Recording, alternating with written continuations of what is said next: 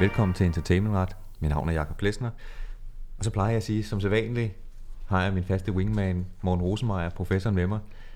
Det har jeg også nu, men sidst, der var det på en øh, lidt halvdårlig øh, Zoom-forbindelse, fordi du var i corona-isolation. Nej, det, jeg tror ikke, det var der, hvor jeg Jeg tror bare ikke, jeg... Jeg tror ikke bare, det er, fordi jeg ikke gad at komme ind. Ej, det, kan- ja, jeg opfattede det nu mere som om. Det var i hvert fald den officielle undskyldning, jeg Jeg fik. Det var, jeg er i isolation, jeg bliver nødt til at deltage herfra, men øh, Ja, jeg ved ikke. Under omstændigheder, du er her nu, Det er det, ja. og nu er alt tilbage til det gamle. Alt er som det plejer. Øhm, og i dag så skal vi øh, snakke om, øh, hvad der er sket siden sidst med, med nyheder. Vi har også optaget en øh, serieepisode, som vi lægger ind sammen med den her omkring øh, sportsrettigheder, hvor vi har en af Danmarks øh, største øh, kæmper inden for MMA, Mixed Martial Art, øh, UFC-kæmperen øh, Nicolas Dalby, øh, øh, i studiet, som fortæller om, hvordan den sport er bygget op, og hvilken øh, betydning rettigheder har øh, derindfra. Så det, øh, vi lægger øh, tidskoder ind i udsendelsen, så man kan spole frem til det, eller hvis man kun er interesseret i det, ellers kan man selvfølgelig høre det hele. Det vil vi jo gerne have. Men øh, Morten, hvis vi kigger lidt tilbage på, øh, hvad der er sket, hvad, øh, har du lagt mærke til noget specielt siden øh, seneste podcast? Nej. Nå, det var det. Har du lagt mærke til noget specielt? Jeg har jo kun lagt mærke til, til alle mulige ting. Øhm, Hvad er det for nogle spændende ting, du har lagt mærke til? her? ja, vi har jo blandt andet, øhm, øh, hvad kan man sige, har jeg selv øh, dyrket en sag, som øh, vi omtalte for et par udsendelser siden. Den her lidt øh, sjove danske øh, Kaiser Sose-sag, mm. øh, som udspringer af filmen The Usual Suspects. øh, jeg har lavet en artikel for dem, der er interesseret i IP Cat. Øh, Nå, der også, ja. det europæiske øh, hvad kan man sige, nyhedsbrev eller tidsskrift omkring Mhm. øh, entertainmentret. Øh, så hvis man er interesseret i den del, så kan man gå ind og læse nærmere om, hvordan de her fiktive besku- øh, figurer er beskyttet, og en lille anekdote om den her film og den her superskurk, som altid undgår øh, øh, at komme i fedtefad i retten. Det gør han så også i den her sag. Øh, så hvis man er interesseret i det, så kan man øh, øh, høre nærmere der. Og så sagde du, at du ikke var bekendt med nogen nyheder, men jeg ved da, at vi for vores egen lille andendam har i Dansk Selskab for Ophavsret et medlemsmøde den 8. februar. Har vi det? Det er da en stor nyhed, synes jeg. Har, har vi virkelig? Ja, du er lidt i Jeg er tvivl. ikke klar over det. Har vi Jo. det? Nu er jeg ikke klar over det. Hvad skal vi dog tale om? Det er for noget spændende. Ja, du er blandt andet på som den første taler til Nå. at fortælle om øh, øh, de nye spændende ting, der sker. Vi skal blandt andet fortælle lidt om, Hm. kommer vi også tilbage til i dag, med NFT og Metaverse, som øh, vi allerede har nævnt i nogle af de første podcasts, og det bliver bare større og større. Øh, øh, jeg ved, du er skeptisk, men øh, øh, der er i hvert fald mange, der beskæftiger sig men med det. det, det, det kan ikke nytte noget, jeg sidder her og lufter min øh, skepsis. Vi snakker også lidt om det med Top Gun, og det, jeg ved ikke, om det kommer i udsendelsen, men, men jeg har, ved du hvad, fremtiden tilhører jer unge mennesker, og så må vi ældre medborgere bare stå tilbage på perronen og se jer køre derud af, ikke? Web 3.0, det, øh, Simpelthen. det, øh, det ja, kommer. Ja. Og hvis- I unge mennesker har lyst til at bruge alle jeres lommepenge på at købe en anden digital fil, i det I hævder af den original, hvilket den ikke er, så skal I bare gøre det. Det, det, det styrer I fuldstændig selv, alt sammen. Det er også meget hyggeligt at sende et brev i stedet for det der mail. Fuldstændig Øh, det, det er det samme jo. Ja, ja, ja. ja. Nej, Sådan men, det. øh, men den 8. øh, februar, husk, øh, vi øh, Præcis. holder det hos Gorsen Federspil herinde på Axel Torv, så hvis man er interesseret, så kan man komme og, og høre det. Og der er gratis pinde med, men jeg, udover at vi lige skal høre om det nye, der er sket, så er der jo også et emne for medlemsmødet. Og hvad er det for et? Ja, det er så lidt af de mere, øh, hvad kan man sige, nørdede emner. Øh, ja, måske sørgeligt øh, for nogen.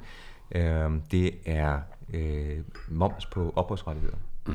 Øh, der kom en rumænsk dom sidste år, øh, eller sagt fra EU-domstolen mm. med udspring øh, i Rumænien, mm. som sagde, at der skulle moms på opholdsretsvederlag. Ja. Og det er altså noget, som for kunstnere øh, lige pludselig får kæmpestor betydning. Ja, eller, eller rettere sagt, øh, moms på ophavsretsvederlag fra forvaltningsorganisationer. Ja, Simpelthen, ikke? Som Koda og Copperdan og, og så videre, ikke?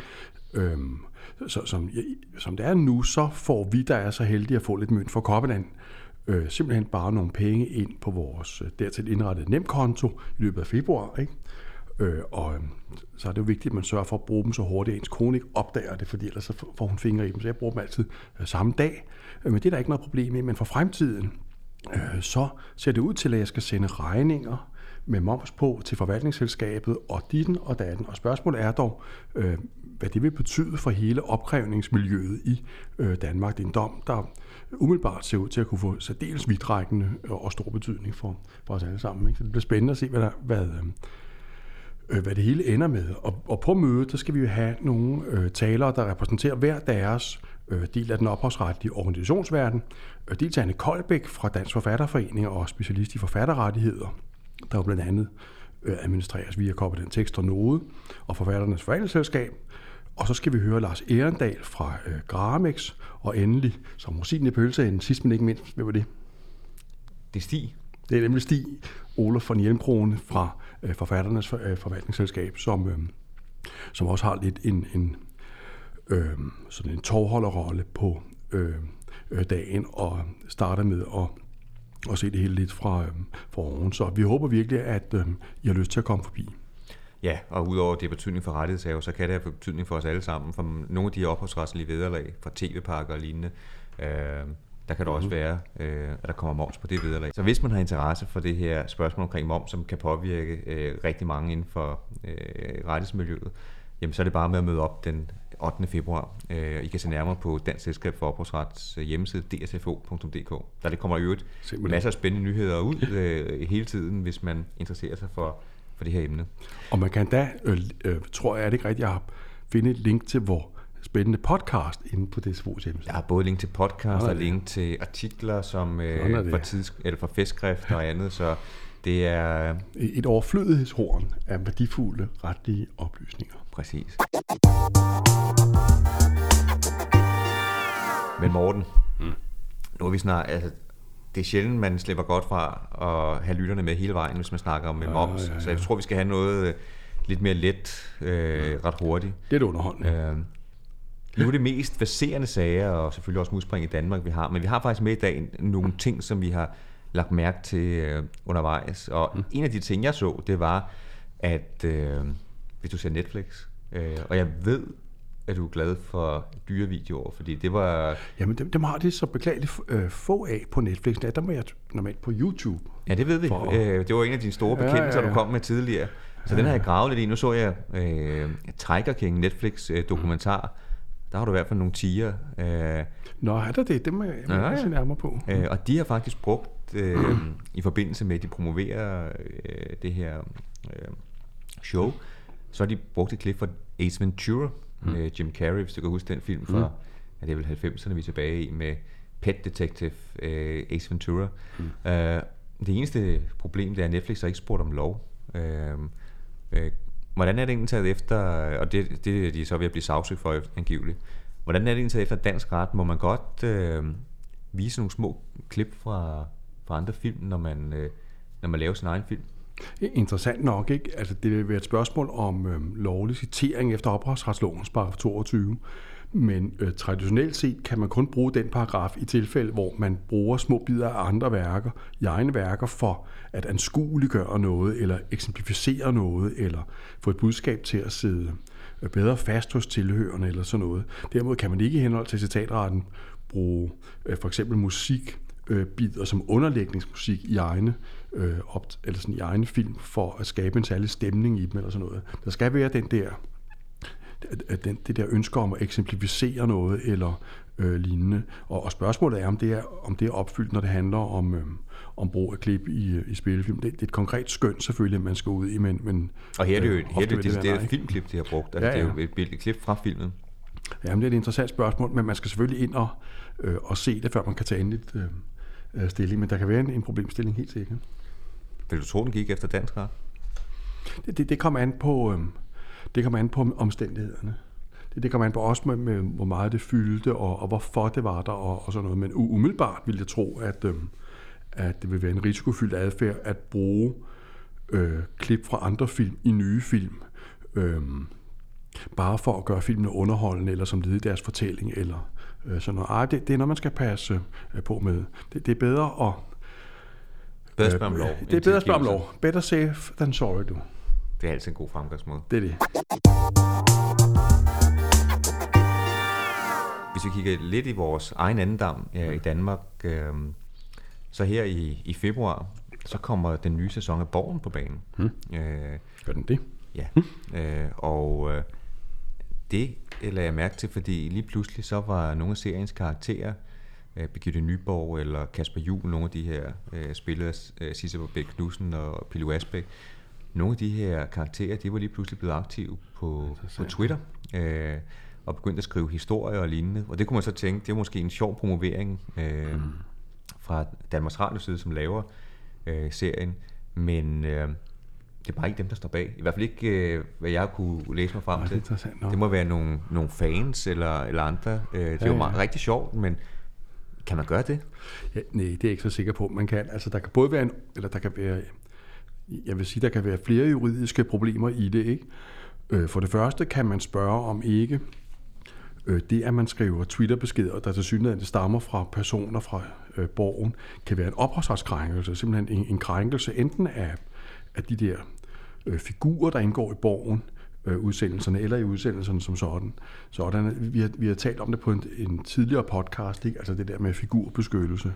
Øh, og øh, øh spørgsmålet er generelt tvivlsomt, men øh, i andre lande, vi normalt sammenligner os med, siger man, at der kan knytte sig en beskyttelse til figurer, hvis de har øh, sådan genkendelig, forudsigelig øh, adfærd, øh, faste karaktertræk og den slags ting. Hvis man følger, øh, eller hvis man sådan tager det over i dansk ret, øh, så kan det jo godt tænkes, at for eksempel Twitter-beskeder, der fremstiller øh, figurerne fra borgen på måder, der ligesom tapper ind i deres genkendelige karaktertræk og den slags, kan, kan være en, øh, en krænkelse. Ikke? Herudover kan der være person, øh, lighedsretlige problemer af den art, vi også har drøftet på en tidligere øh, podcast. Ikke? Man kan spørge om ikke de skuespillere, der øh, spiller øh, Birgitte Nyborg og Kasper Juhl osv., øh, i visse tilfælde får deres personlighedsretlige beskyttelse krænket af øh, Twitter-beskeder af den art. Det, det, kommer lidt an, eller det kommer an på, hvad det er for nogle beskeder, og hvad der står i dem og sådan noget. Og hvis lytterne virkelig for alvor vil til bund til det her, vil det rigtig være at finde vores tidligere podcast, hvor vi taler om det her, og grave ned i dem. Det kan jo altid anbefales, det. nærmest uanset hvad vi snakker om. Det er det. Ej, men man må sige, øh, nu er det jo, hvad jeg har læst, nu har jeg ikke øh, fulgt alle beskederne, Mm. men så er det jo lavet med et, øh, med et glimt i øjet, så der er jo også et, øh, Ja, ja. et humorelement, der spiller ind, øh, som kunne måske... De, Øh, de skulperer. måske kunne trække en anden retning. Nu er det jo være en lidt kedelig podcast, hvis jeg ikke udfordrer dig på nogle af synspunkterne, men bare Ja, ja, du skal bare udfordre løs, du. Øh, men det kunne vel også spille ind det her med, at det Ja, er... ja, og, og, og øhm, det kunne sikkert også spille en rolle, om øhm, de her øh, Twitter-beskeder fremkommer som led i en øh, samfundsrelevant debat, for eksempel en politisk diskussion eller sådan noget. Ikke? Hvis nu for eksempel... Jeg tror, det er politik det hele det her. Jeg tror bare, det er... Ja, jamen, hvis nu Birgitte Nyborg går ud og kommenterer på valget af Messerschmidt som øh, DF-formand Ja, ja, okay. for eksempel, ikke? Så, nok. så kunne det være, at det, at Twitter-beskeden fremkommer som led i en samfundsdebat, kunne være noget, der træk i retning af i tvivlstilfælde at anse Twitter-beskeden på den rigtige side af den sådan personlighedsretlige øh, eller person, ja, ja, personlighedsretlige streg, ikke? i jævnfør menneskeretsdomstolens øh, ofte omtalte kriterier, der, der siger, at man ved afvejning af ytringsfrihed over for privatlivsbeskyttelse og lignende, blandt andet skal se på, om den ytring, der handler om, er samfundsrelevant, etc. Ikke? Og, og det kunne også spille en rolle i sager den art her. Ikke? Nu må vi se, hvad det øh, bliver til. Under alle omstændigheder, så det er jo i hvert fald givet noget, øh, for mange i hvert fald, sjov øh, opvarmning ja, til øh, selve serien, som kommer ud. Så lad os se, hvad der, hvad der sker der. Ser du den serie? Ja. Ser du Borgen?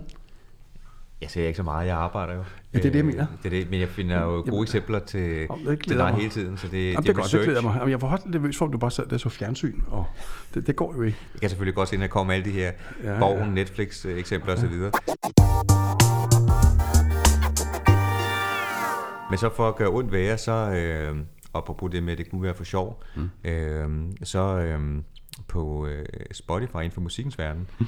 øh, der så man, at øh, lige pludselig kom spørgsmål om komikers Mm. rettigheder op at vende, fordi øh, der var en konflikt mellem komikere og Spotify med hensyn til royalty øh, til komikerne. Øh, og så angiveligt gjorde, at noget af det blev fjernet fra i det her tilfælde Spotify, men det kunne være alle andre øh, steder. Mm. Og det skete her også efter, øh, vi havde vores seneste nyhedsoversigt. Øh, og øh, hvordan forholdt det sig indtaget med, med komikere? øh, har man overhovedet ret til en, en god joke? Øh, Jeg, jeg vil mene, at jokes, øh, herunder jokes fortalt af stand-up øh, øh komikere, kan være ganske almindelige ophavsretligt beskyttede værker. Ikke? Ty- typisk litterære værker af den ene eller den anden slags. Ikke? Øh, og øh, det er også antaget i den ophavsretlige litteratur.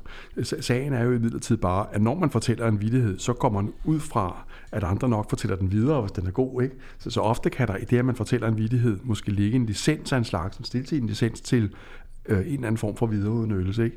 Øh, jeg vil dog ikke tro, at man, øh, når en stand-up-komiker fortæller en vittighed i professionel sammenhæng, dermed kan indfortolke en, en tilladelse til, at andre komikere også fortæller den, eller man viser den i fjernsyn eller sådan noget. Så det er lidt et spørgsmål om, hvor langt øh, licensen rækker. I den forbindelse, så skal man jo øh, huske, at der findes en meget, meget øh, vigtig øh, ophavsretlig fortolkningsgrundsætning, der handler om, øh, hvor langt licenser til videreudnyttelser rækker i tvivlstilfælde. Og hvad hedder den?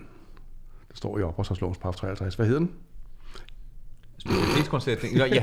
Specialitetsgrundsætning, fuldstændig rigtigt med nogen. Ja, ja, det er det. Ja, ja. Og ja, det er ja. pænt som et eget fag inde på uni, tror jeg, ikke? Jo, jo. Og det er, Ah, jeg kan lige sige til lytterne, et at, øh, at Morten han driller, fordi jeg skulle lige sidde og med teknikken, så...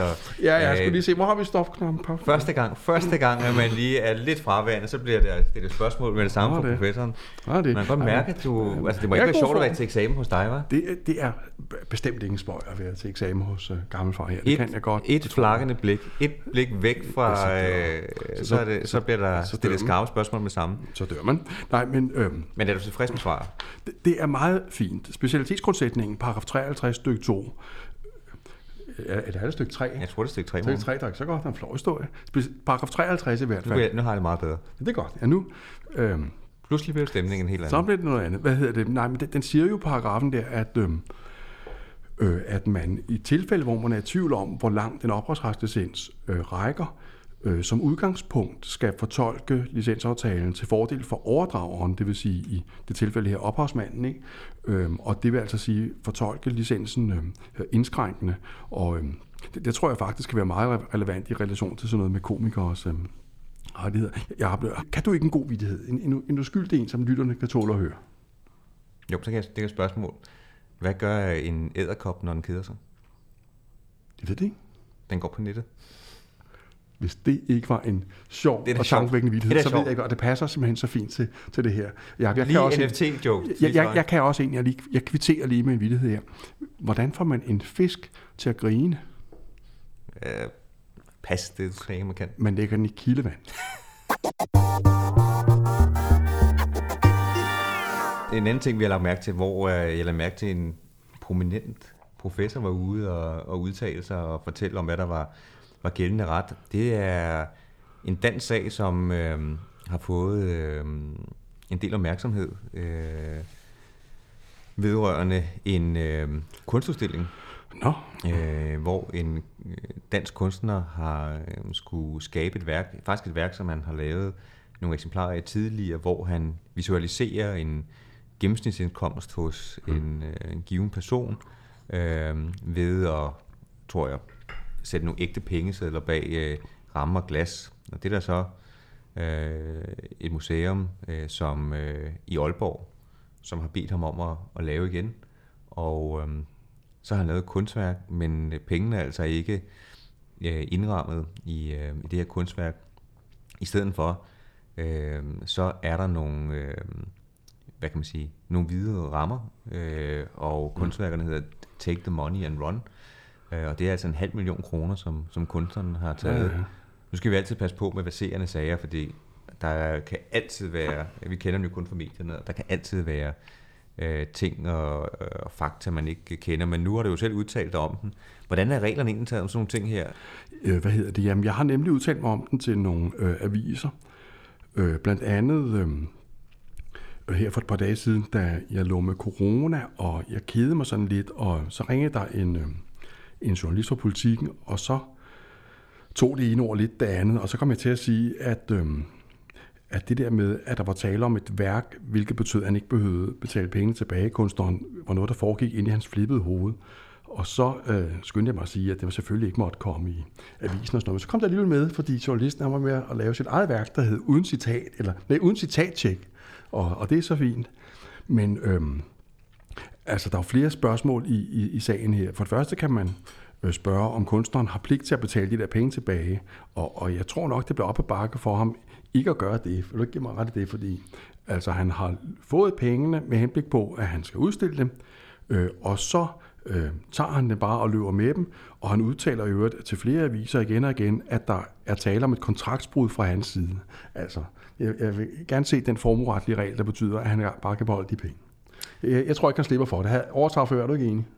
Jamen, vi er vel enige om, at øh, nu har vi ikke set kontrakten, Nej. hvad der står, men hvis det var sådan, øh, og igen, nu gør jeg det også bare lige for at udfordre lidt, så vi ikke er for verdens mest kedelige podcast, øh, men øh, udgangspunktet må jo være, hvad der står i kontrakten. Og hvis der står, at man skal lave et kunstværk, hvor man skal udstille nogle penge, Ja, ja. så er der nok ikke så meget at komme efter. Øh, men de andre situationer, øh, hvad kan man sige, nu i vores research, der har vi jo set på en del kunstværker, vi kan se, at man kan sælge øh, bananer, som er hængt op med, ja, med ja. tape på en væg for øh, 100.000 vis af dollars. Hvis man bare har bestilt et kunstværk, Ja, men, så kan det i princippet godt være, at man fik øh, Men- men- noget tilbage, ja, som var øh, ja, ja. helt øh, blankt stykke øh, papir. Øh, det er jo den der risiko med, med kunst, eller det gode ved kunst. Men, men, al- altså, der er flere spørgsmål her. Ikke? Det, det ene er, har, altså, eller der er masser af spørgsmål, ikke? For nu at nævne et af dem, eller et af dem er, har kunstneren pligt til at, at tilbagebetale øh, de der 500.000? Ikke? Øh, et, et andet øh, spørgsmål kunne være, har, ligger der en misligholdelse til selve dette, at han leverer en tom billedramme, hvor der står take the money and run? Ikke? Et tredje spørgsmål kunne være, om der knyttede sig en ophavsret til, øh, til øh, øh, hans øh, nye øh, værk der, ikke? Og, øh, og andre spørgsmål kunne også øh, rejses. Den, man kan endelig også rejse det spørgsmål, hvad værket er værd øh, kunstnerisk. Øh, jeg, e-, efter jeg kom til at sige det der med hans flippede hoved, var der en, en debat på Facebook, hvor øh, nogen øh, øh, anførte, at professoren jo ikke nødvendigvis forstod sig på kunst, hvilket er meget, meget frækt sagt, for jeg forstår mig nemlig i høj grad på kunst, kan jeg love dig for. Men øh, det var slet ikke det, det handlede om. Vel? Jeg udtalte mig ikke om værkets kunstneriske værdi, jeg udtalte mig om et rent formueretligt emne, nemlig om kunstneren skal komme med de der penge igen eller ej. Men øh, altså, jeg synes bestemt, der er tale om et super spændende og interessant værk. Og, øh, og ved du, hvad jeg ville gøre, hvis jeg var den kunstner der? Skal jeg sige det? Jeg må høre. eller museet. Du, jeg ville simpelthen tage nogle af de der værker, og så vil jeg råsælge dem som NFT'er ud over hele internettet. Det kan jeg godt love dig for. Du. Jeg vil simpelthen sælge hele, øh, hele begivenheden som NFT, sådan, så der kun er en, der får den. Ikke? Og så alle de andre, de, de får den også, men der er det bare ikke den uh, rigtige. Sådan er det. Jeg vil komme lidt ud på et sidespor. Vi kommer tilbage til NFT lige om lidt. Men man kan sige, det meget af det vil jo, som du selv siger, være formueretligt, og det vil meget af det være afhængig af, af aftalen mellem, mm. mellem parterne. Og øhm, hvis det er sådan, at man har bestilt et kunstværk, hvor der skal være sat op på en bestemt måde eller lignende, mm. så Men er noget, der meget tyder på, det man også kan være tilbage. Men noget, der er interessant, er, at jeg har læst, at, at den tomme billedramme nu ifølge nogen faktisk er 200, mil- eller 2 millioner værd. Så det vil sige, det er faktisk lidt, lidt øh, ærgerligt for museet, hvis øh, han skal betale de der penge tilbage, fordi Så får han så, så, får, så får de deres penge igen, men så er billerammerne ikke noget værd. vel? Nej, jeg synes, den der NFT-løsning, det, det er den rigtige, du. Jeg bare, bare selv hele måden, du. Hvis vi nu kigger lidt på øh, NFT, øh, så er der jo også sket, øh, der sker jo hele tiden Ja, noget ja. i forhold til NFT. Øh, og øh, man kan sige, jeg tror stadig, vi skal lave en separat Jeg tror jeg også, jeg, jeg glæder mig meget til at medvirke kun om det. Vi har lavet en om metavers, men jeg tror, Ja, vi skal ja, lave ja. en kun om NFT. Øh, jeg har med om. til, til to ting, som øh, øh, øh, har været, vagt særlig opmærksomhed. Det ene, jeg tror, det var her i december, var der en Whitney Houston øh, demo, øh, som endnu ikke var blevet, ja. tror jeg, øh, offentliggjort, som blev solgt som en NFT for 1 million dollars. Um, og igen skal man huske med NFT, der, der kører man det her originale, øh, hvad kan man sige, indhold øh, øh, digitalt. Øhm, og øh, for nylig her var der også, det tror jeg, øh, hvad kan man sige, for ganske kort tid siden, øh, nogen, som havde købt, øh, og det hænger meget sammen med det her problem med NFT, som havde øh, via NFT finansieret købet af en øh, særlig øh, Dune-bog, altså filmen af Dune, mm. hvor man øh, øh, var en særlig udgave, som har stor betydning for science fiction fans, øh, hvor man kunne, øh, der var en filmatisering af øh, som aldrig blev til noget, og Ja, ja. den her bog var en del af det. Mm. Øh, og øh, køberne havde øh, købt den, bogen, altså eksemplaret på en auktion, med henblik på at, øh, senere udnytte bogen, blandt andet apropos dine tanker om NFT'er, mm. for at øh, sælge dele af den som NFT. Mm. Og der kommer vi tilbage til et problem. Som er gennemgående meget ved NFT, og så også generelt, at inden for ophavsrettens verden, når man køber et eksemplar, uanset om det er det eneste billede, der findes, eller selv hvis det var den eneste bog, der findes, så det forhold, at man køber et eksemplar, det betyder ikke, at man får ophavsretten med. Nej, og hvor ved vi det fra, hvis vi er i tvivl? Det, øh, det ved vi fra ophavsretslovens paragraf 53 stykke 2, øh, hvor det fremgår, at hvis man får overdraget et eksemplar, øh, så får man ikke overdraget ophavsretten med. Mm.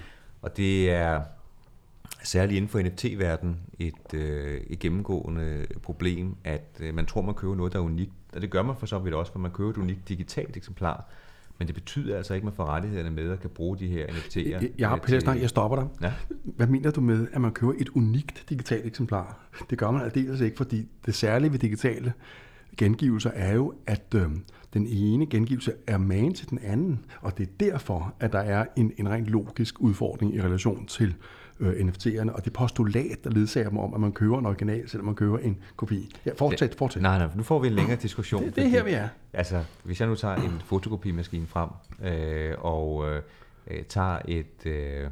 Et fotokopi af et eller andet af, af et, et litterært værk, så vil fotokopien være genkendelig ved, at der er sorte streger ude i margenen, og jeg ved ikke, hvad ja, ja. Men lad os nu sige, at jeg tager den på den bedste fotokopimaskine, du kan finde. Vi er væk fra, fra 80'ernes... Øh, lidt halvdårlige med, nede på biblioteket. Nu tager vi en virkelig så, god så maskine. Du kan ikke se forskel. Nej, så, så, så, så står du med to ens øh, værksgengivelser. Hvad vil du helst have? Vil du helst have det originale billede, eller vil du gerne helst have fotokopien? Jeg vil helst have den, øh, den gengivelse, om hvilken jeg kan overbevise mig selv, at den er særlig original og værdifuld i forhold til alle mulige andre. Ikke? Ja. Men det, øh, og, og det kan jo godt, hvis, hvis nu det er sådan, at der at originalen er et håndskrevet manuskript, kunstneren har siddet og fedtet mm. med og åndet på og alt sådan noget, så, så har øh, originaleksemplaret jo en værdi af en slags, som øh, kopien ikke har. Men når, når du laver det her NFT-sjov, ikke, og alt det her med digitale kopier, så er, det, så er det rene postulater det hele, fordi den ene digitale gengivelse er ikke mere original og grundlæggende end, end den anden. Og det er, det, kan, det er derfor, kan at, vi være, at kan vi, jeg er ikke enig. Øh, men Jamen, kan, vi, hvad, hvad mener du så med kan, kan vi være enige om, at der altid er et første eksemplar? Der vil jo altid ja. være det første tweet. Der vil altid være det første billede. Det kan godt være, at det er fuldstændig identiske og lignende, men der er en værdi. Det kan vi i hvert fald se, uanset om, om øh, hvad kan man sige, om, der, er jo, der er jo ligesom to øh, ting, vi ved det ikke med NFT. Enten er det, øh, hvad kan man sige, rent øh, luft, øh, eller også er der noget i det. Og meget af det afhænger nok af, hvordan det her metavers kommer til at udfolde sig.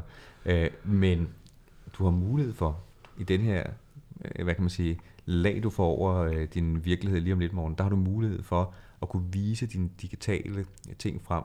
Øh. Men hvorfor er den ene mere øh, oprindelig end den anden? Det er jo bare det er jo et tal og nuller. Jamen, det er det samme fotokopien. Det, det er det jo altså jo bare. Øh, ja. og, For fremtiden folk... tilhører jeg jo mennesker. Jeg kan tydeligt... Nej, nej, nej, nej, nej. Jeg, jeg, men... prøv, prøv, prøv at se den podcast, vi sidder og laver nu. Ikke? Den digitale optagelse nede på din øh, øh computer her. Det er et tal og nuller, der lærer sig i hukommelsen. Ikke? Hvis nu du har 17 Jamen, øh, hvor, hvor, Jamen, du, hvor, hvor, hvorfor du, du, får, du får jo masser af ting, hvor du får brug for det her originalitet. Lad os tage et andet eksempel. Øhm, lad os sige, at du i Metaverse vil holde et øh, mere sådan virtual reality møde. Du vil komme ind, øh, og så vil du gerne sætte dig ned i lokalet inde på Københavns Universitet, eller nede på McDonald's, eller hvor du vil, og så vil du have et møde. Der skal du sidde i mm. nogle stole. Mm. Øh, lad os sige, at du godt kan lide gode danske designstole. Du vil gerne have nogle fra Fitansen, eller for et andet godt klassisk øh, uh-huh. øh, møbel, brand. Mm. møbelbrand. Mm. Øh, der skulle du også have øh, nogle digital, eller digitale originale stole, øh, stående der. Digitale stole? Ja, du skal sætte dig i dem. Øh, Hvad med det digitale? Øh, fordi det, hele universet bliver jo digitalt. Så vil du have opbygget elementer. Der skulle du kunne vise, at de her ting er originale. Og der kan du via NFT jo, at du kan godt sætte en, men det vil du aldrig gøre, en, en kopistol op, der minder om en Fritz Hansen, der vil du også kunne få brug for at vise, at det her det er en original. Så et af det er det første, men det kan simpelthen også godt være, at det bare er for at vise, at det her det er en original øh, ja, på den måde. Eksemplar. Så det er et andet måde, man kan bruge ja, ja, det, på. Ja, ja, ja, det er klart, men, men, men der siger du, det, det er klart, men der bruges øh, NFT'en ikke øh, som sikring af, at noget er øh, original øh, på, på samme Som måde. det første. Nej, nej, så er det bare, at det er med Ja, autoriseret. Der, der kan, det kan jeg bedre forstå. Ja, men nu begynder vi. Det er den første åbning, den første sprække i... Ja, ja, men det andet øh, der, ja, det, der må jeg sige, der, der må jeg melde pas. Jamen, jeg vil, Men, fra øh, nu af vil jeg nu, øh, hvad kan man sige, øh, jeg sørge for, at den her fli af... Øh, Jeg, jeg synes, vi skal tage og sælge øh, vores podcast her som NFT, og det skal være de oprindelige, i modsætning til de danske kopier, det er de oprindelige podcast, man kan købe. Er det ikke det? Tror desværre ikke meget. Det, det, det, er jo, vi det er jo nok desværre sådan i det her metavers, at øh, det skal være interessant i den almindelige verden, før det er interessant i den digitale Det er verden. super interessant. Ja, ja, ja, ja, men jeg tror nu ikke... til flere mennesker, der har hørt det her, og jeg kan love dig for, at min kone hørte det der med Top Gun her den anden dag, og var meget imponeret over, at Ja, jeg kunne okay. tale med ham og så videre. Jamen, ja, ja, ja. det, øh, jeg tænker bare, Ja, om det ja. bliver så populært som... Tror jeg det, ja, vi, vi, vi kan håbe. Hvor, hvor mange har været inde og hørt det der Top Gun øh, show? Jamen, det, det er der slet ikke talt på. Flere end tre? Det er håber vi. Nå, nå, Ej, nå. vi, hører, vi får nu meget. I er søde til at give nogle tilbagemeldinger derudefra, så Ja, det, er ja. vi, det er vi rigtig glade for. Men igen, NFT, øh, det er nok ikke det sidste, vi kommer til at høre til det. Og Jeg tror det. Af- Jeg, jeg, jeg havde nok håbet lidt, at mit indlæg her ville sætte et punktum for den debat. nej, det, det kommer ikke Det- til. det simpelthen Jeg ikke? tror faktisk, jeg tror slet ikke, vi er begyndt at... Nå, nå. Øh, nu var det øh, i oktober, tror jeg, at Serena og jeg havde en øh, podcast omkring Metaverse, hvor vi sagde, der skete noget. Så kom Facebook, øh, eller Meta med deres øh, Mm. Metaverse-lancering, øh, og øh, jeg tror stadigvæk, vi kun står på startskuddet til Web 3.0, men det må vi se på. Øh, hvem af os, der får ret? Uanset hvad, så, så bliver sker der super. i hvert fald meget derude på, på nettet med de her ting. To sidste ting, jeg har med. Den ene, det er, øh, at der har været, så vidt jeg er orienteret, domsforhandling i øh, mm. den lille havfru-sagen. Og det var der jo en del af, men den her gang, så er det den sag, vi har omtalt lidt øh, med byretssagen, hvor at den lille havfru var portrætteret som, eller vist som en, rettere sagt, en zombie. Eller så vidt jeg ved, vedrørte sagen flere tegninger, Ja. ja. hvor den ene viste den lille havfru med mundbind, og den anden viste hende som zombie. Ja. Og så... Jeg prøvede bare at forenkle det lidt. Ja, men- ja, jamen det, og det er klart, fordi spørgsmålet er, om lytterne overhovedet kan kapere den der øh, oplysning om, at der faktisk var flere tegninger. Det, det er tvivlsomt. Det kan være, vi, vi bør klippe det ud, sådan så... Jo, det var ikke for er lytternes din- skyld, Morten, det var for din egen. Nå, der for min skyld. Jamen, jeg, jeg, har, også- jeg kan svært ved at have det hele op i hovedet. Det kan jeg love dig for. Men øh, øh, det, øh, i byretten blev øh, Berlingske, var det vist, øh, mm. dømt for ophavsretskrænkelse i anledning af de tegninger her, hvilket er interessant øh, i lyset af den genskærning, at det jo er en grundlæggende ophavsretlig regel, at det er tilladt at bruge værker som led i parodier og karikaturer, øh, hvilket der jo var øh, tale om her. Så øh, vi er mange i rettighedshavermiljøet, der venter med spænding på øh, sagen, øh, når den kommer fra, eller den dom, der kommer fra øh, landsretten. Det bliver godt nok spændende at følge. Ja, den skulle komme her i øh, Den 9. starten februar. februar, men det er faktisk... Den 9. februar. Rygterne siger den 9. Klokken februar. 12.00. Jeg fået det at vide fra min ven Frank Jørgensen, der førte øh, sagen for havfruarvingerne. Jamen, Og han skulle nok vide det jo. jamen, det, Han plejer at vide besked, min ven Frank. Jamen altså, vi, øh, vi glæder os til at se, hvad der sker der. Og, øh, vi hører nok nærmere om den i den næste episode af podcasten, kunne jeg forestille mig. Den sidste ting, jeg har, øh, det var, øh, jeg lagde mærke til en sag her, som jo også kunne være meget interessant lige at høre om, hvad reglerne er i Danmark, øh, om øh, en fransk sag med Marine Le Pen øh, og Louvre i Paris museet, øh, måske verdens mest besøgte museum, tror jeg. Mm. Øh, og der har hun stillet sig op foran øh, museet øh, og lavet en, øh, en valgvideo. Mm. Øh, og jeg tror, det hænger sammen med, at Macron også har lavet en, øh, en video, øh, hvor man brugte den her glaspyramide som... Øh, Jeg står uden for som, Louvre. Ja, og, mm. så jeg tror, det var en sejrstale dengang fra mm. Macron i 2017 ved præsidentvalget. Og så, hvad kan man sige, så det, der, har, der, der er flere budskaber i den video, tror jeg. Et af, det er en nationalsymbol, noget andet er, det er også en, en stikpille til Macron, øh, at, at hun gør det. Men det, som er interessant, synes jeg, det er, at øh, museet går ud og, og siger, at øh, øh, man gerne vil gøre noget ved det her, sådan rent ophavsretligt blandt andet. Mm. Øh, man vil simpelthen ikke have, at den video ligger derude, øh, og øh, man gjorde ikke noget af det dengang med Macron, men nu vil man altså gøre det. Mm. Hvad, hvad siger vi til det i Danmark, hvis, øh, hvor man, kan man forbyde sådan nogle ting? Al, altså, som, som udgangspunkt er, at det er jo øh, noget, der kræver tilladelse fra ophavsmanden, øh, eller den vedkommende måtte have overdraget sine rettigheder videre til, at vise kunstværker øh, i film, med mindre øh, kunstværkerne kun spiller en tilbagetrukken rolle i baggrunden. Men efter paragraf 24 stykke 3 gælder det ikke for bygninger. de må frit afbildes, så man må gerne for eksempel lave et postkort med øh, den smukke Gorsen Federspilbygning, hvis man er til det, ikke? Øh, jeg, jeg er lidt i tvivl om, om den der trekantede ting, hun står foran, er en bygning, eller om det er et billedkunstværk. Hvad, siger du til det, efter dansk ret? Jeg, jeg, jeg så den godt i, øh, øh, i avisen. Er du sikker på, den bygning, den der? Og det, det giver også anledning til interessante spørgsmål om, hvad en bygning er, ikke? Den er i hvert fald med i en, øh, en række film, kan man mm. sige. Og jeg tror, at hensynet med bygningerne har netop været, at det ville være svært at lave en ja, ja. film, hvis man skulle filme rundt i Københavns gader. Mm. Hvis man lige pludselig skulle vise, at det ikke må løbe hen over en plads, mm. eller forbi en bygning, ja, eller, ja, ja. Eller lignende. Ja. Det er interessant. Ja, skal vi have gravet ud, hvad en bygning er. Har du ikke skrevet om det i lærebogen Entertainment Ret? Er der ikke et særligt kapitel om, om bygninger der? Der er faktisk ikke et kapitel om bygninger, okay. så langt er vi ikke dog gået ned. En bygning, det er sådan en, jeg tror, man, tror ikke, man skal sige, man skal kunne bo i den. Du kigger, nu kan du kigge over på, på Palas, øh, ja. for eksempel en farve i bygning i, i København, skulle man med samme argument kunne sige, at den må vi ikke vise i baggrunden på ja, en film. Jo, altså Palasteater er en bygning, men, men så kunne man jo stille det spørgsmål om bemalingen, øh, som jo er udført af billedkunstneren øh, Gernes, øh, er en del af bygningen, eller om det er et selvstændigt billedkunstværk, der er plastret øh, udenpå. Og, og hvis det her var inde på uni, så vil jeg sige til de unge mennesker, der spurgte mig om det, at de skulle tage og skrive et speciale om det. Og det vil jeg også gerne sige til, til lytterne her. Jeg synes, lytterne skulle se at skrive et speciale om, om de her ting.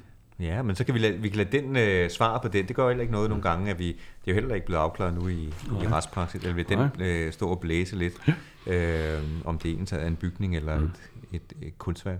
Øh, men, øh, men det må vi se på. Mm. Har du andet på falderæbemorgen, vi skal, inden vi skal høre nærmere til Nikolas Dalby, og lidt mere hårdslående øh, argumenter i forhold til, til rettigheder? Nej. Jamen, øh, så vil jeg sige tusind tak, og øh, det er meget tak. tak fordi I lytter med derude. Igen, som altid, har I spørgsmål eller kommentarer, så skriv til os på mm. LinkedIn, så øh, er vi meget taknemmelige. Pas godt på jer selv.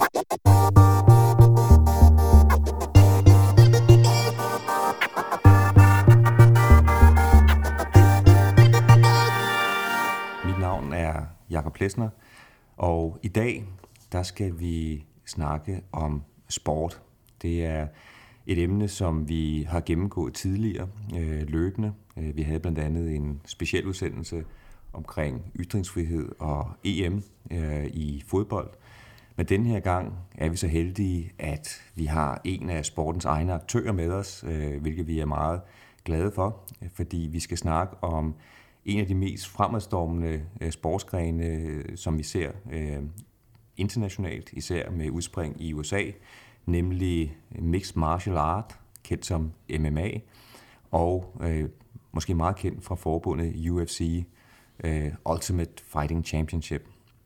Der har vi i Danmark en kæmper, som er med helt fremme, øh, hvor det er sjovt, øh, og øh, var med til det allerførste UFC-stævne i, i Danmark, i Royal Arena, nemlig Nikolas Dalby. Så velkommen til, Nikolas. Tusind tak.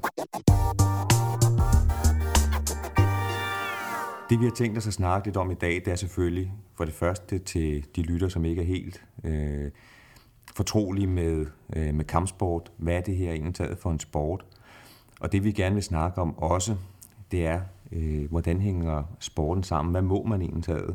Hvor må man kæmpe henne? Hvordan er øh, sportens egne regler? Hvordan øh, er de kommercielle rettigheder? Og så vil vi også kigge på ytringsfriheden, hvor, hvor du, Nikolas, jo også har øh, hvad kan man sige, øh, markeret dig inden for, for sporten øh, med, med dine ytringer. Men hvis vi starter med det helt basale, øh, yes. MMA, øh, kan du ikke prøve at forklare, Nikolas, øh, hvad er MMA, og hvordan kommer du egentlig ind i, i sporten? Jeg lavede karate, øh, som jeg startede til, da jeg var 15 år gammel. Øh, jeg blev mobbet og ville, øh, ville gerne lære selvforsvar. Og i Sønderborg, hvor jeg boede på det tidspunkt, der var det, øh, der var det, det mest oplagte. Og, øh, og så øh, begyndte jeg til det, og begyndte efter kort tid at konkurrere. Og synes, det var rigtig spændende og sjovt, og jeg klarede mig godt.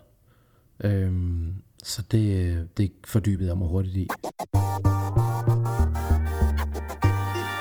Men hvad med MMA? Kan du forklare, hvad, hvad er det egentlig? Hvordan øh, kom du ind i det? Fordi det er jo, det er jo langt mere end karate og ja. boksning, som mange kender. Jamen, så man måske kan udlede af, af, af mixed martial arts, altså af navnet på, på kampsporten, så, så er det en blanding af alt mulig form for kampsport. Øhm, som egentlig opstod, øh, udsprang af, at, øh, at UFC og, og andre sådan mere ukendte stævner begyndte at holde de her turneringer, hvor invitationerne gik ud til alle mulige kampsportsudøvere i hele verden. Og UFC, det er jo forkortelse for Ultimate Fighting Championship. Så deres mål var ligesom at prøve at besvare det her elgamle drengerøvspørgsmål. Hvad er den bedste kampsport? Og derfor udviklede sporten sig så ligesom øh, til at blive MMA. Så vidt jeg kunne researche mig frem til, så har du øh, måske en slået med den hurtigste knockout i Skandinavien. Jeg ved ikke, om den stadig holder. Men den gjorde det på et tidspunkt. På et tidspunkt, ja. Det var en kamp, der tog 6 sekunder. Og så har du forberedt dig i, øh, i, i flere måneder måske til sådan en kamp. Ja. Øh, men det, den, den, den må jo bare have siddet lige i skabet. Øh, ja, det gjorde den. øh, det er vildt 6 sekunder, ikke? Øh. Der var mange, det var jo en eller anden lille sportshal oppe i Helsingør, og der var rigtig mange med bekendte, der, øh, der var i gang med at sætte sig ned og lige havde sat deres svadel fra sig, som ikke nåede at se, hvad der skete, fordi det gik så hurtigt. Det var de selvfølgelig lidt ked af, og det var, det var jo som sagt et lille stævne, så der var ikke lige noget med en tv-skærm og noget, noget, øh, noget replay. Hvis vi kigger på øh, sportsgrenen øh, UFC som sådan, så øh, har vi i andre podcast drøftet, at man inden for sporten typisk har en, øh, det vi kalder sådan en foreningsstruktur. Det vil sige, det er meget af det reguleret af sportens egne regler. Vi kender det bedst inden for fodbold øh, for lytterne derude, hvor man har det, vi kalder en sådan pyramidestruktur, hvor man har FIFA øverst, så har man UEFA, så har man DBU, så har man klubberne, og til sidst, så har man så, øh, det er det, jeg skulle til at sige, øh, dem som laver det hårde arbejde, spillerne. Og øh, øh, der kan man lave regelsæt, som så gælder hele vejen ned, men øh, som alle er, er omfattet af. Øh, til gengæld er man ikke så glad for, øh, fra de her forbund, der er der normalt kun ét per led i pyramiden, øh, som man er ikke så glad for, hvis man øh, kæmper øh, eller spiller øh, hos andre. Men hvordan er strukturen indtaget inden for, øh, for det her kampsport? Det er UFC, der står og blinker. Øh, ja. men, jeg har da noteret, at du også har øh, været mester i, i Cage Warriors, som er et, et andet forbund. Ja. Hvordan, hvordan er, har man også en pyramide inden for, for kampsport? Ja og nej. Ikke på samme måde som i fodbold. Men altså man kan sige ligesom, at det er UEFA, der sidder på toppen af fodboldpyramiden, så det er også UFC, der er sådan... Det er ikke udnævnt til at være nummer et, men det er sådan den rolle, de har indtaget. Og det er også derfor, der ikke er et sådan de facto verdensmesterskab i, i MMA. Men betyder det så også, at øh, man godt må kæmpe i andre forbund? Ja og nej. Øh, man kan jo sige, for eksempel UFC, som sidder på toppen, hvis du har en kontrakt med dem, så er det kun der, du må kæmpe. Og der er de ligesom meget gode til at passe på deres brand. Øh, alle andre turneringer under det, der, der at, ser man, at de er lidt mere øh, loose med deres øh, udgangspunkt. Øh, fordi jeg tror, at de fleste turneringer vil jo selvfølgelig gerne have, at de fighter, de har kontrakt med, vil være dem, der kæmper der.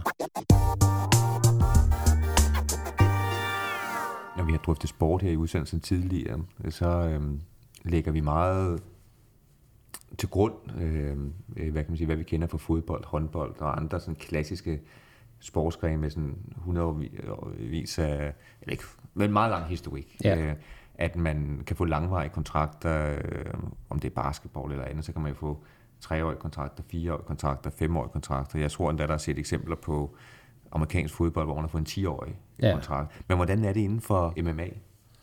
Jamen helt kort sagt, man bliver betalt, når man kæmper. Så hvis man ikke kæmper, så bliver man ikke betalt. Det er hårdt og kontant. Det er det.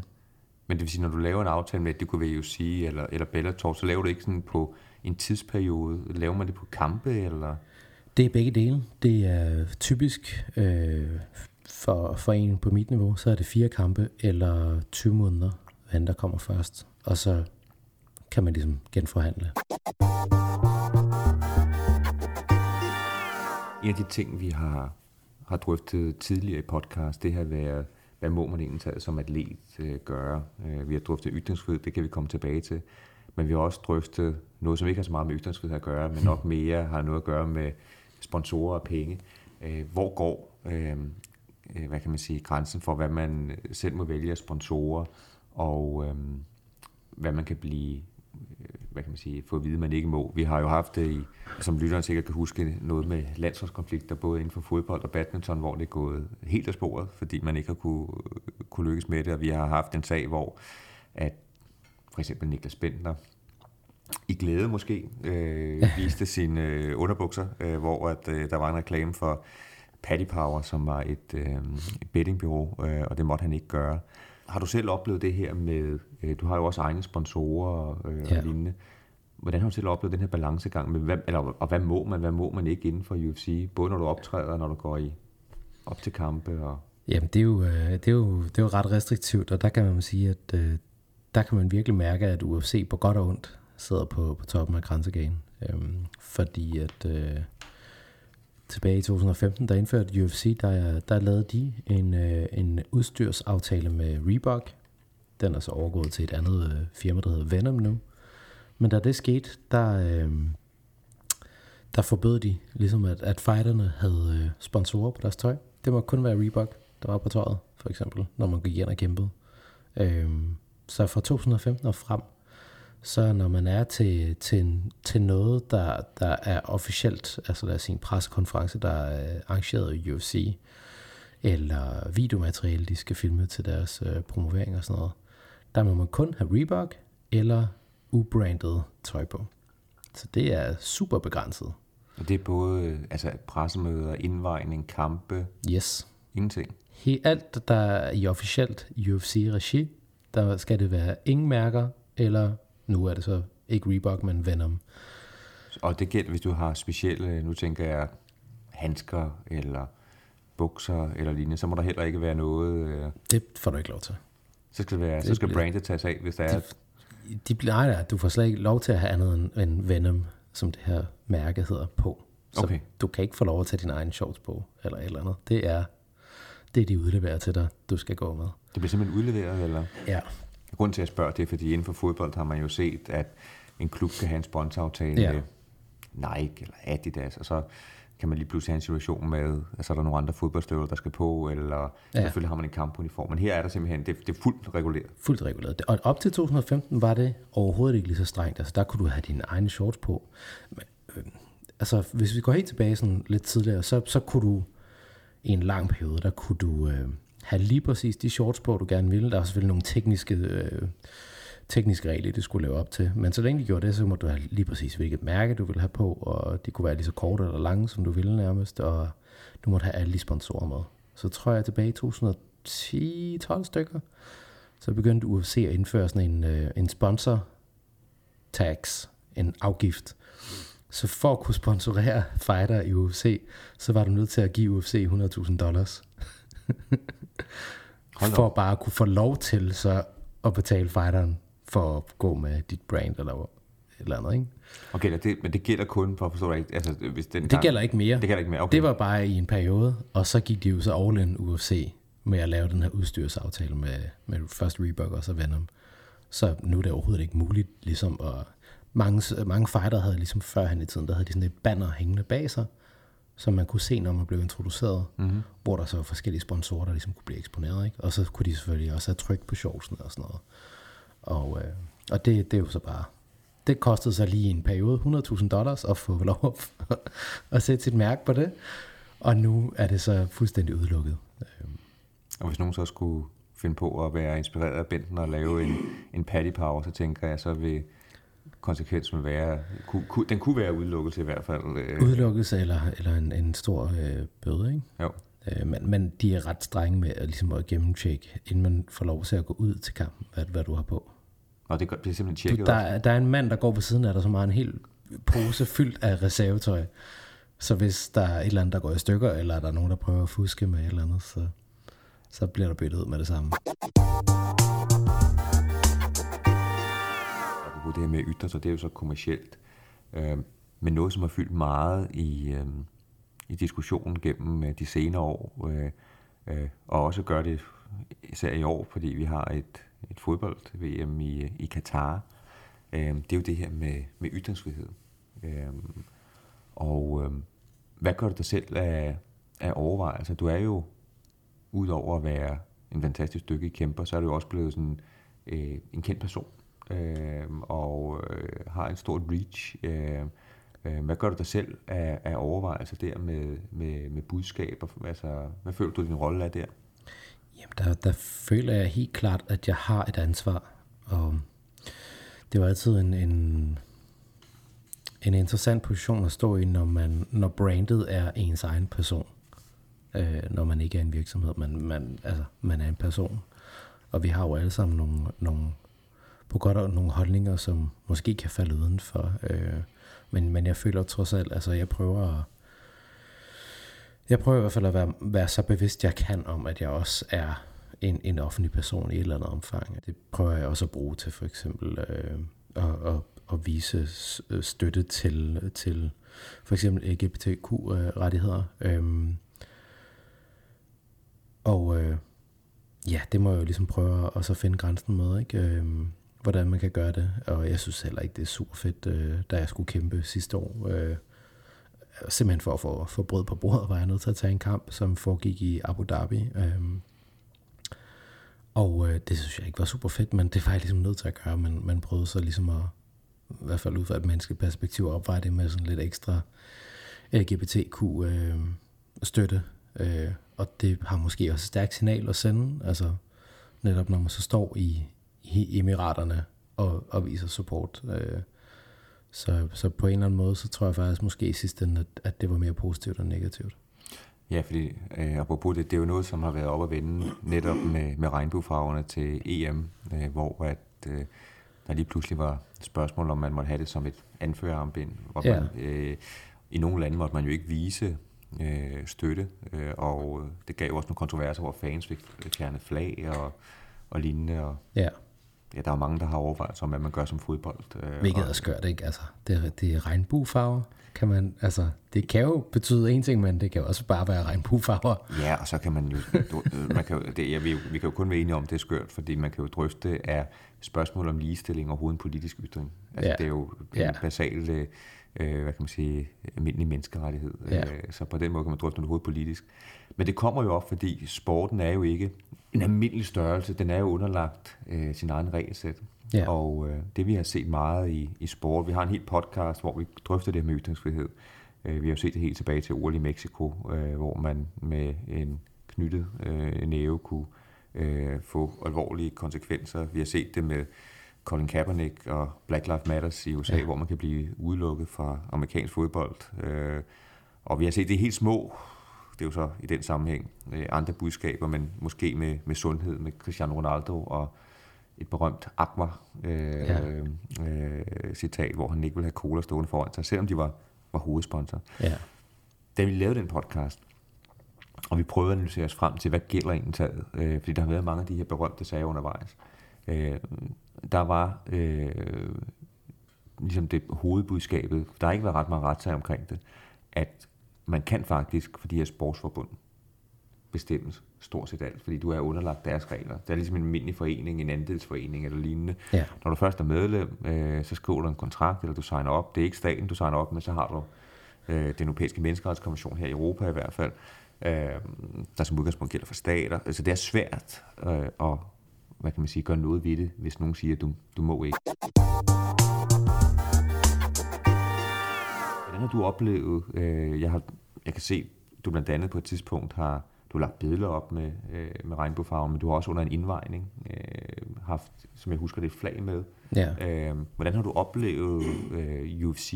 Øh, altså, hvordan ser de på politik, og ser de overhovedet det her som et problem? Nej, det gør de så heldigvis ikke. Og, øh, og der tror jeg på mange områder, at UFC altid har været ret fremme i skoene, og været ret hurtige til relativt set at promovere for eksempel kvindelige øh, kampe og kvindelige fightere. Og øh, jeg tror, der var noget... Øh, jeg tror, der kom lidt, sådan, lidt støj tilbage i omkring 2015, hvor, hvor de havde nogle, en fighter, der udtalte sig, eller et par fighter, der sådan over et par måneder udtalte sig meget homofobisk i forskellige sammenhæng.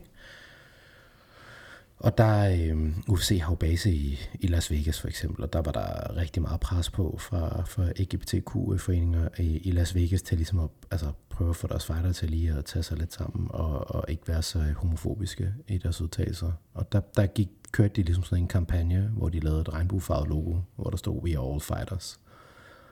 Og jeg tror, siden da, der, der har de været, altså der har de holdt fast i det, og de har også, øhm, der, er des, der er desværre, kan man næsten sige, ikke nogen af de mandlige kæmper, som er sådan erklæret homoseksuelle, men, øh, men en del af de, de kvindelige kæmper er. Øh, så, så jeg, jeg ved jo ikke, hvor koldt og kynisk de kigger på det, men hvis man bare tog udgangspunkt i, at det var rent business, ikke, så er det også i deres bedste interesse ligesom at, at egentlig ja, øhm, øh, vise sådan positive tilkendegivelser på, på den front. Så, øh, så for mit vedkommende, så har der ikke, jeg har ikke hørt noget fra UC, så jeg tænker på den måde, at intet nyt, det er godt nyt. Ja, det må man, man Der er i tro. hvert fald ikke nogen, der har løftet nogle pegefinger eller, eller noget i den stil, og det synes jeg jo egentlig bare, selvom det måske, lad os sige, worst case er et forretning, forretningsmæssigt træk fra deres side, så er det jo stadig noget, der i hvert fald er, ikke er negativt øh, menneskeligt. Tusind tak. Det var en fornøjelse at have dig, øh, Nicolas. Så tak. Ha' det godt.